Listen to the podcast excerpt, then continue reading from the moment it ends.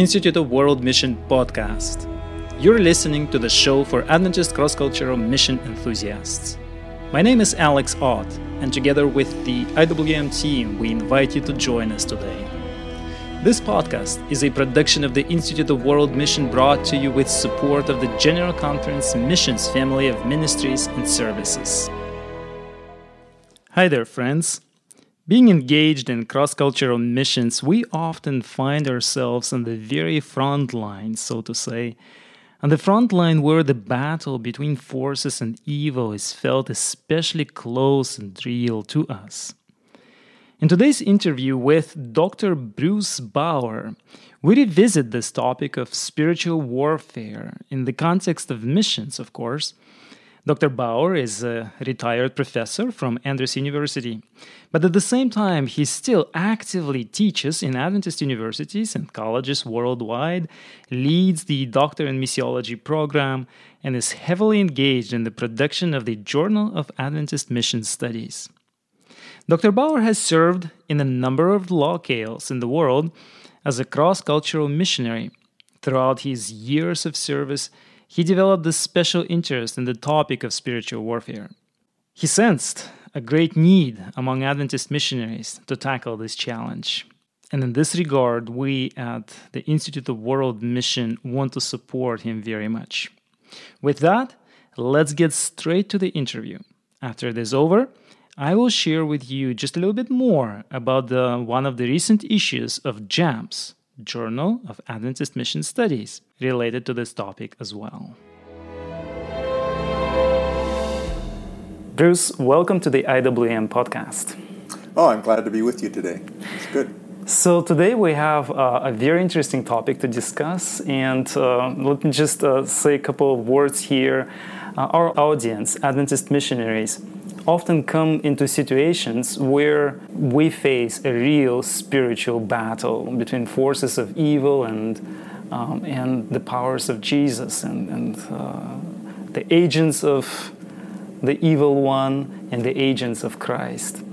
This is very obvious in many, many situations, and it's especially true wherever the local culture is influenced or permeated by folk religion practices, animistic traditions, and so forth many times our reaction what i've been observing what a lot of us been observing is uh, basically even observing in myself is to avoid to go away to run away from the spiritual controversy altogether. So would you please help us describe how evil spirits manifest themselves in folk religions in majority world cultures? That will provide us some some context. Well first of all i think spirits are contextual how is that? In America, they may act very different than they would maybe in Africa or India or someplace like that. They take culture more seriously, huh? they do. you know, I think in America, evil spirits are very careful not to uh, become too well known, but they're very obviously uh, present in the lives of many people in, in Western secular countries just as much as we would maybe see them in India or in Africa, but they manifest themselves in different ways. Uh, of course, you have the biblical model where they screeched and screamed and cut themselves and had uh, extraordinary strength. I like to think of uh, demonization, and I don't like the word demon possession. I like the word demonization. What's the difference there? Possession gives the, uh, the idea that the spirits are in total control, speaking through the person, causing them to do bizarre behavior. Okay. Whereas demonization could be, I like to think of it from 1 to 10. 1 to 3 at the lower levels of demonization, a person acts very normal. Uh, you don't see any flashes of demons coming through the eyes or the actions. In the mid range, maybe occasionally something will happen, you'll say, oh, that's weird and but it's over at seven, eight, nine, ten at the extreme upper levels of of the scale that we would say possessed, okay. where the demons are actually speaking through the person, the eyes are wild, they have extraordinary strength, things like that.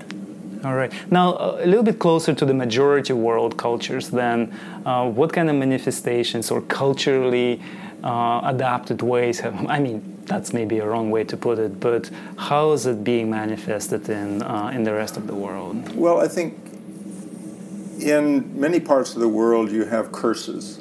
Okay. Where bad things happen to people because of curses and that are being uh, placed on a person through witch doctors and people like that. Uh, this is one way that uh, evil powers are manifested. You ask how how does it show up in a person? Well, I think the eyes the eyes are the window to the soul. If you see a demonized person, it's very easy to see that the eyes do not look human. They they look uh, they could be filled with uh, rage, mockery, lust, anger, but there's something intense evil emotions. Yes, yes, and uh, that's one way. A lot of times through the voice. Maybe in normal conversation, the person is a very kind, gentle person, but when a spirit speaks through them, it may be a, a man's voice in a woman, or a woman's voice in a man, or the content may be very different, where uh, a person who normally has cultured speech could be using very crude, vulgar language. Uh, so th- this would be another way that it manifests. Extraordinary strength. Mm-hmm. Uh, on inability to say the name of Jesus is often something. So if, if you're meeting somebody, you might say to them early on, Why don't we say a prayer and you repeat after me, I want to commit my life to Jesus Christ? If they're demonized, a lot of times the spirits will not let them say the name of Jesus. And so they'll just say, I want to commit my life to. And uh, so these are various ways. Uh, they can jump up on a table like they're going to attack you. They can uh, wiggle around on the floor like a snake. Uh, these are they're just a lot of different things, and most of these things that they do are to get you sidetracked from helping that person find freedom in Jesus. Mm-hmm. Uh, to scare you, to intimidate you through what they say, uh, to uh, threaten you or your family or the person. So I found that when the spirits begin to speak through a person, it's just good to say, In the name of Jesus, be quiet. Mm-hmm. I don't want to listen to what they have to say because they're trying to get me sidetracked, they're trying to intimidate me, they're trying to get me off they're trying to get me from helping that person find freedom in Jesus. Right. We will we'll definitely get to some of those practical things yeah. um, just in, in this even in this interview. Now I get a feeling from you that um, a, demonized person is really in some way under a control of evil spirits. Now we know that most of uh, the people in majority world cultures they basically live very close to the spiritual realm you know they you know, they have spirit houses they uh, yes. they constant there's a lot they of dedicate their they dedicate their kids to spirits ancestors there's yes. it's i mean their life is filled with fear with charms with evil eye and all yes. of this but it doesn't quite mean that they're demonized right well whose side are they on? Maybe that's a better word. Uh, we know there are only two sides, there's no neutral ground. Uh, and if a person is not filled with the Holy Spirit and committed to Jesus Christ, it's possible that there is a level of demonic activity in their life. Although sometimes, if if they're not trying to come to Christ, the spirits just leave them alone. Okay. Okay. Well, very well. So it's often said that to disciple someone cross culturally, and I'm shifting gears just a little bit, we need to help a person to have three encounters. So our the missionaries out there, they are constantly dealing with with people coming from uh, a lot of different backgrounds and many times filled with the spirit world yes. um, right in their lives. So we are called to help those people have three encounters. One is truth encounter, allegiance encounter, and power encounter. Yep. Um, would you help our audience to kind of help understand this model, this concept? What does it mean? All, first of all, all three are important. Okay. Truth is important because without truth, uh, it's very easy to be deceived. And Adventists are pretty good at presenting biblical truth. So that that's foundational. So truth encounters realizing what is true. That what is true, what is false, and fortunately, Adventists have spoken about the great controversy between mm-hmm. Christ and Satan. So that's part of the truth package that is so important mm-hmm. uh, in, in, this area. That people need to know yes, there's good power and there's evil power. And part of the problem missionaries encounter is in some parts of the world, people believe that spirits can be either used for good or evil purposes. But if it's not the power of God, even if it appears to be good power, if it has an evil source, it will ultimately end up as a disaster. Mm-hmm. And so you have people who say, well, I can go to the witch doctor. My wife can't get uh, children. We need to go to the witch doctor. He can help us have children. But uh, there's usually a consequence to pay down the road where that child often doesn't make it through adulthood. Uh, and so what Satan gives is often temporary and ends in disaster. So that's truth. That's uh, the truth encounter. Okay. Uh, allegiance is uh, also very important because we talk about dual allegiance in, in mission circles where people go to church on Sabbath, but because they don't have children or because they're afraid of curses, they go to the witch doctor at night secretly and they have this uh, just in case type of uh, allegiance uh, to the old spiritual powers. And this can be devastating because when you're compromised in that way, you don't really have the protection that God wants to give you because you've compromised it. So allegiance is equally important. Uh, uh to say like Shadrach, Meshach, and Abednego, though he, uh, we know that God can save us from the fiery furnace, but even if He does not, we will not doubt, bow down to, to because, the, the image. Because their allegiance was to God and yes. to His kingdom. And it wasn't compromised. Okay. So allegiance is also important. And now in Western, in the Western world, I think we have dual allegiance also. Mm-hmm. Where people are committed to uh, consumerism and materialism and individualism, and uh, we have a lot of isms out there that can capture uh, the allegiance of mm-hmm. people who may not uh, be com- worried about ancestors and curses and things like that. Very so, interesting. So allegiance is very important, and then power. I think most of the people in the world are searching for power. If you go to Asia and Africa, Central and South America, North America, people are looking for power. If you go to a bookstore in North America and look under religion, there's all this stuff on New Age and uh, witchcraft and the Harry Potter stuff has hmm. created a lot of interest. People are looking for power to control situations, their life, and things like that. And uh, Jesus is powerful. The name of Jesus is powerful in setting people free. And I think many times we as Christians don't uh, speak much about the power that is found in Jesus Christ to free from addiction, to free from the fear of evil spirits, to free us from from curses and uh, things that uh, witchcraft does to us. Let's just take this a little bit deeper, because okay. where we want to focus is this power encounter okay. and discipling cross culturally and uh, especially with the people who are immersed in the spirit world. Um, it's this power encounter that they need because they are dealing with power, with spiritual power in their daily life all the time. So, um, what is why why is it so essential in cross cultural work? This this power encounter that they need. Well, a power encounter or a power encounter helps a person realize that Jesus Christ is more powerful than the spirits or gods that they worship or fear. Mm-hmm. However, if we just left it at that, if we just the, tell them the truth, right? yeah, if we just left it at power, let's say that, that they get sick and they pray to Jesus asking for healing, but they don't get healed. If you just leave it without the other two encounters, and Jesus doesn't heal them, then they go to a, a stronger power source, so called, another witch doctor maybe, seeking healing.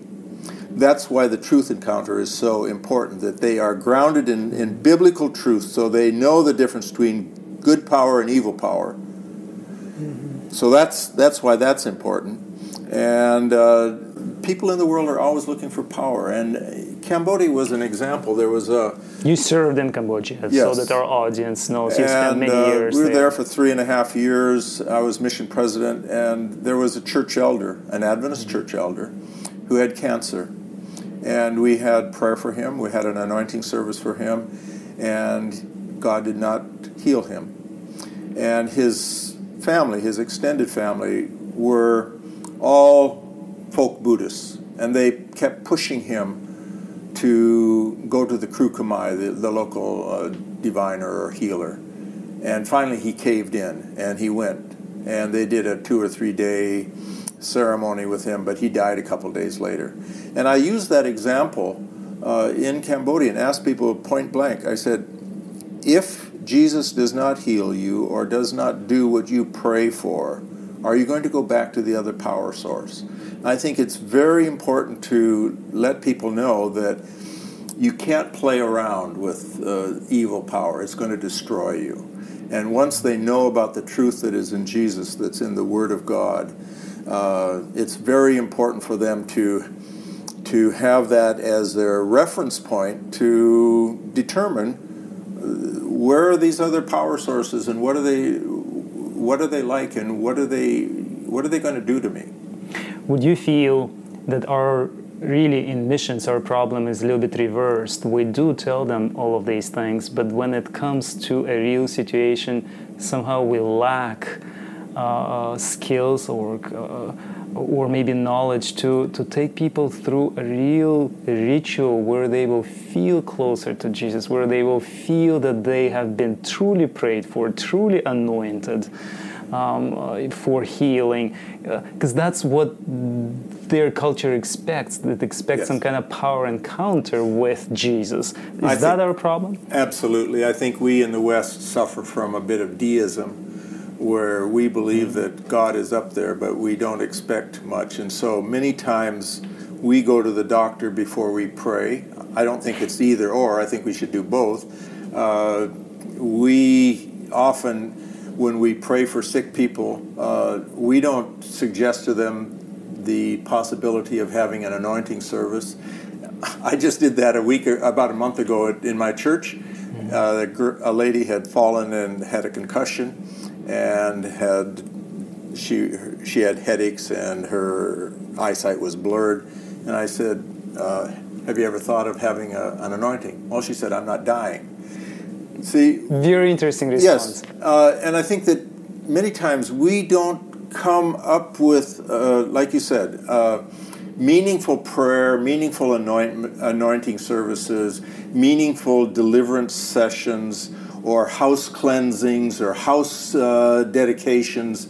These are ways we demonstrate the power of Jesus, and uh, a lot of us don't think outside of the box. So, what happens then? What happens when this is true, when this is a reality, when converts from animistic backgrounds or folk religion can be Islam or you know Hinduism, Buddhism, with a lot of uh, folk type of uh, practices.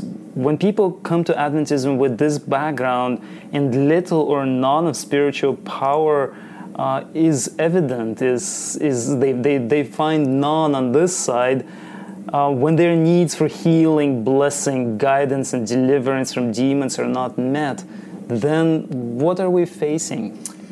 Well, we end up with uh, presenting a cognitive approach to people that are very much into experience. And there's nothing wrong with the cognitive, the truth element, but the Bible is more than just cognitive truth statements. It talks about power, it talks about authority to help people find freedom in Jesus.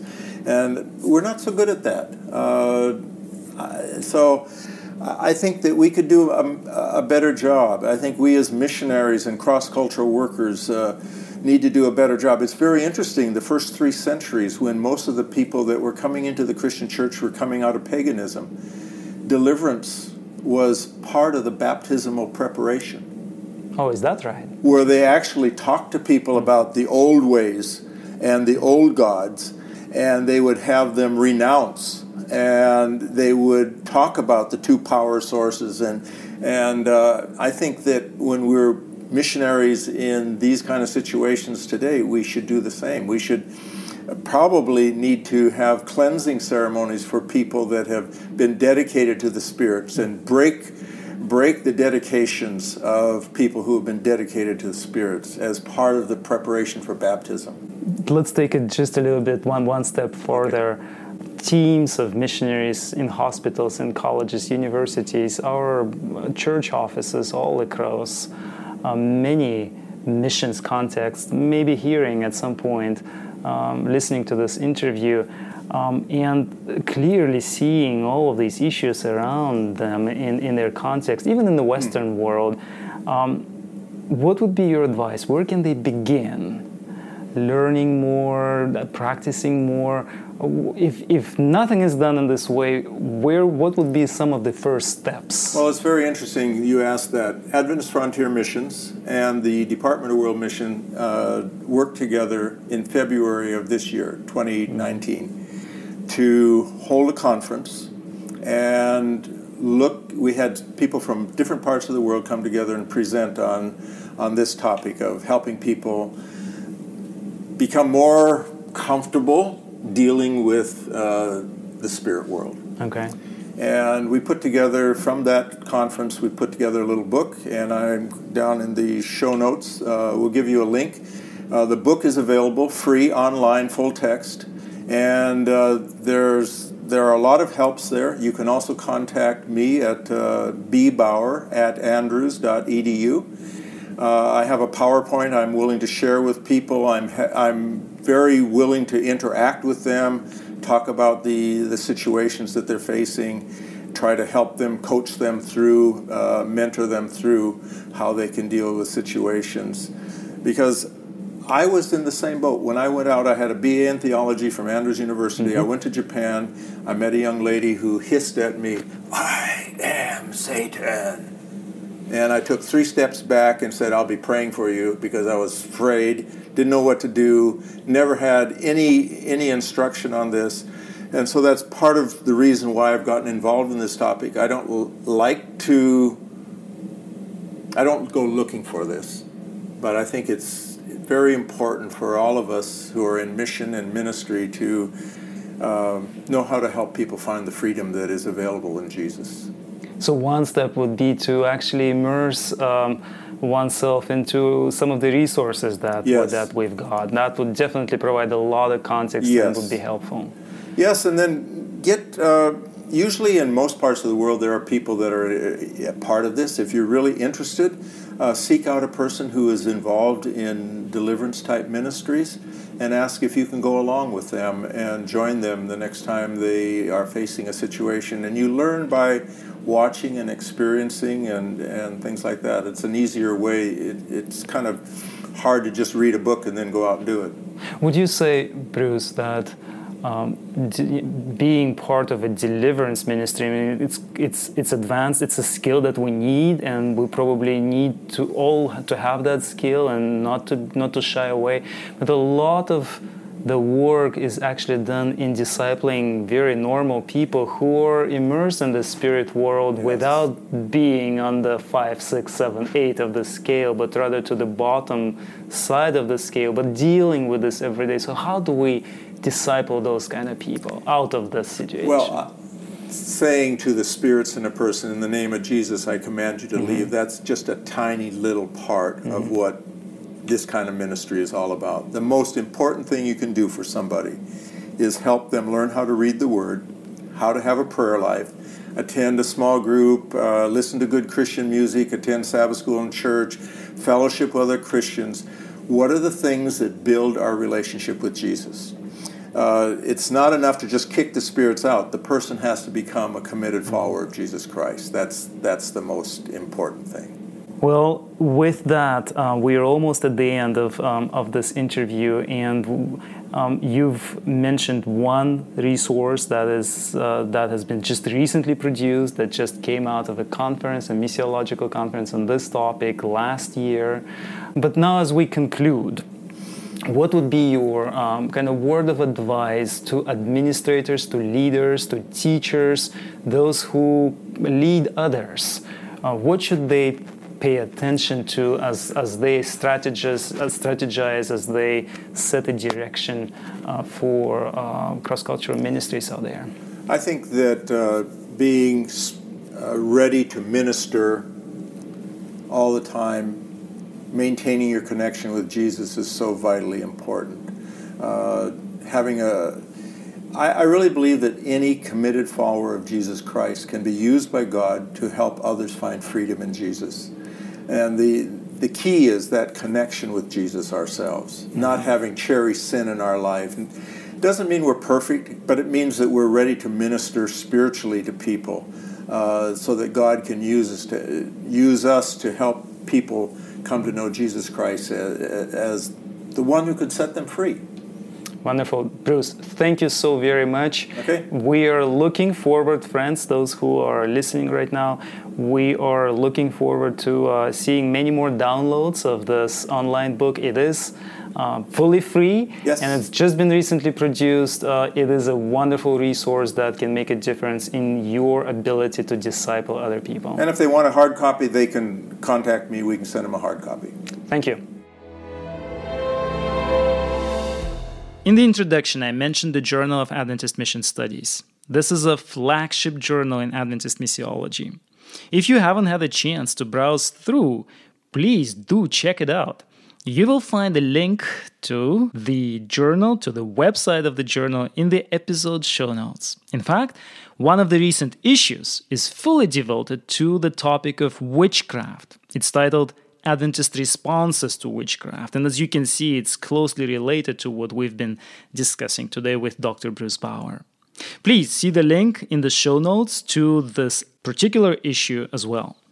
The entire journal is freely available in the digital format from Andrews Digital Commons. Now, before closing today, I wanted to mention that we at Institute of World Mission are actively moving into a new work year cycle following a couple of weeks of summer holidays. We're very excited about the many different things we can do as a community to keep growing and serving together, friends. In future episodes of this podcast, I'll be sharing more with you about some of the upcoming initiatives and projects.